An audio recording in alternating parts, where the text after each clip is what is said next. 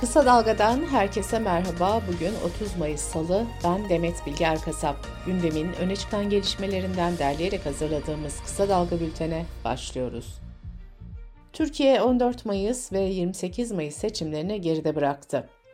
Türkiye Cumhuriyeti tarihinde ilk kez iki turlu seçim yapıldı ve 28 Mayıs'taki ikinci tur seçimi Cumhur İttifakı'nın adayı Cumhurbaşkanı Recep Tayyip Erdoğan kazandı. Seçime katılım oranı %83.87 olarak gözlendi. 53 milyondan fazla seçmen oy kullandı.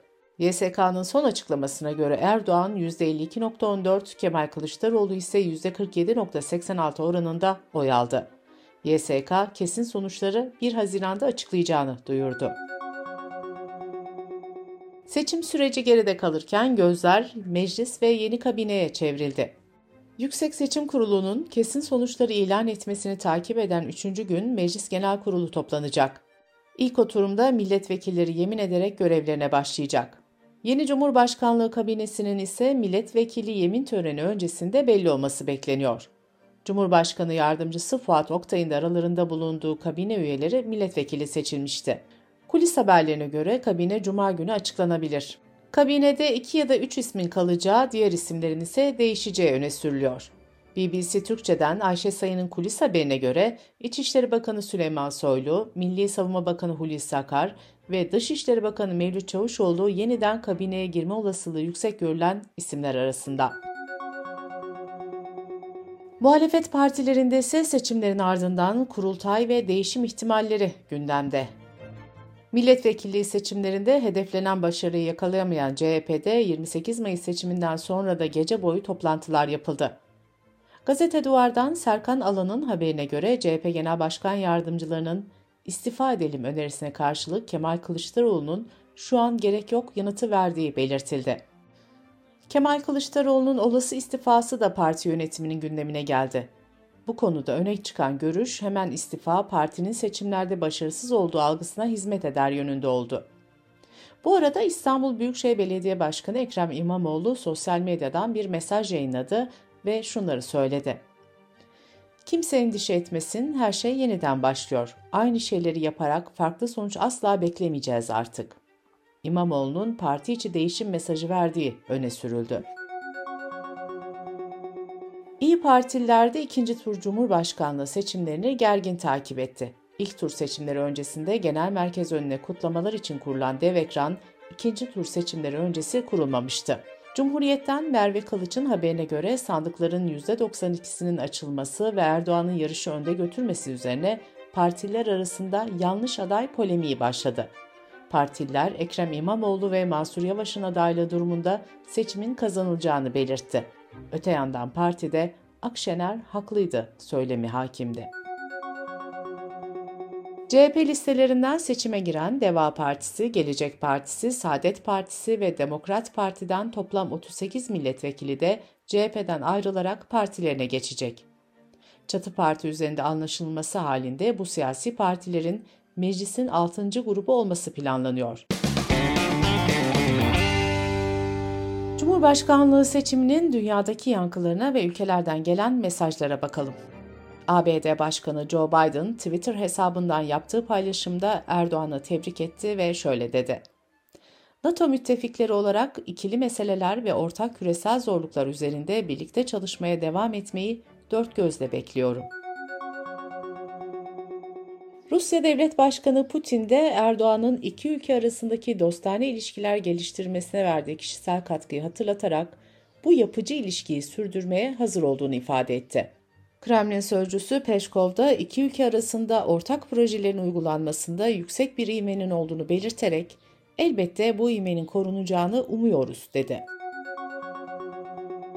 Ukrayna Devlet Başkanı Zelenski de Türkçe tweet attı. Erdoğan'ı kutlayan Zelenski, Avrupa'nın güvenliği ve istikrarı için işbirliğinin geliştirilmesini umduklarını belirtti. Birleşmiş Milletler'den de işbirliğinin daha da güçlendirilmesi mesajı geldi. NATO Genel Sekreteri Stoltenberg, Temmuz'daki NATO zirvesine hazırlanmayı sabırsızlıkla bekliyorum ifadesini kullandı. Avrupa Komisyonu Başkanı Ursula von der Leyen ise halklarımızın yararı için hem AB hem Türkiye açısından bu ilişkiyi geliştirmek stratejik bir önem taşıyor dedi. Almanya Başbakanı Scholz, Almanya ve Türkiye yakın ortak ve müttefiktir. Toplumsal ve ekonomik olarak da birbirimize güçlü bir şekilde bağlıyız, dedi. Brezilya'da aşırı sol görüşlü İşçi Davası Partisi de Cumhurbaşkanı Erdoğan'ı kutlayarak Erdoğan emperyalizmi yenerek Türkiye'de seçimleri kazandı ifadesini kullandı. Erdoğan'ı tebrik eden Taliban yönetimi ise Afganistan ve Türkiye halkları arasındaki din birliği, kardeşlik ve dostluğun sürekli olması gerektiğini ifade etti. Seçim sonuçları dış basında da geniş yer buldu. Ekonomist dergisindeki analizde Türkiye'nin demokrasisini ve ekonomisini onarma şansı kaybedildi ifadelerine yer verildi.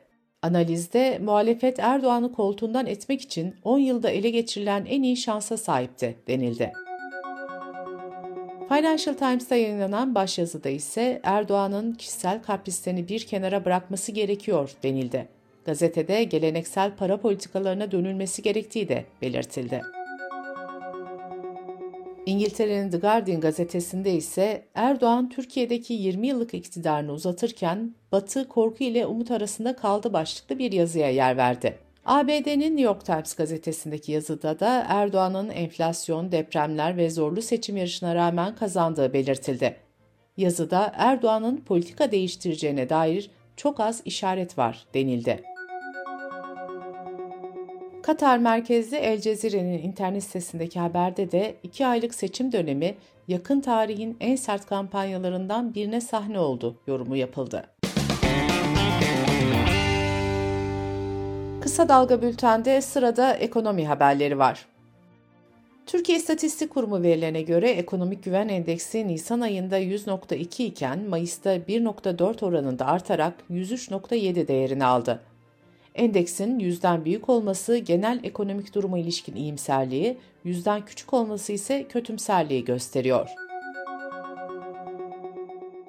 Cumhurbaşkanlığı seçimlerini Erdoğan'ın kazanmasının ardından Amerikalı Yatırım Bankası Morgan Stanley dolar kuru tahminini güncelledi. Banka analistleri dolar TL'nin beklenenden daha kısa sürede 26 seviyesine ulaşabileceğini yazdı. Dış politika ve dünyadan gelişmelerle bültenimize devam ediyoruz.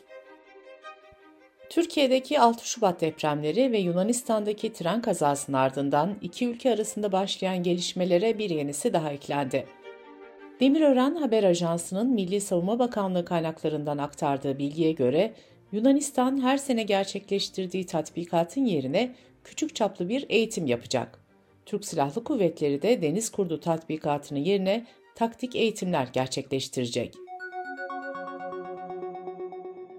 Rusya Dışişleri Bakanlığı ABD'li Senatör Graham hakkında soruşturma başlattı. Senatör, Ukrayna Devlet Başkanı Zelenski ile yaptığı görüşmede Ukrayna'ya yönelik finansal yardımlar için Ruslar ölüyor, yaptığımız en iyi harcama ifadelerini kullanmıştı. Bu arada Rusya yönelik yaptırımlara bir yenisi daha eklendi. Ukrayna Devlet Başkanı Zelenski, Rusya'nın savunma sanayisine faaliyet gösteren 220 şirket ve 51 kişiye yaptırım uygulandığını açıkladı. İspanya'da 28 Mayıs'ta yerel seçimler yapıldı. Yerel seçimlerden ülkede muhalefette olan sağ görüşlü partiler güçlenerek çıktı.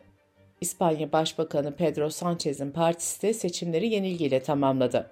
Sanchez, sonuçları kabul ediyorum ve buna bir cevap vermek gerektiğine inanıyorum diyerek erken genel seçim kararı aldı. Bültenimizi kısa dalgadan bir öneriyle bitiriyoruz. Gazeteci İbrahim Ekinci'nin seçim sonuçlarını ve ekonomi gündemini değerlendirdiği Marjinal Fayda programını kısa dalga.net adresimizden ve podcast platformlarından dinleyebilirsiniz. Gözünüz kulağınız bizde olsun. Kısa Dalga Medya.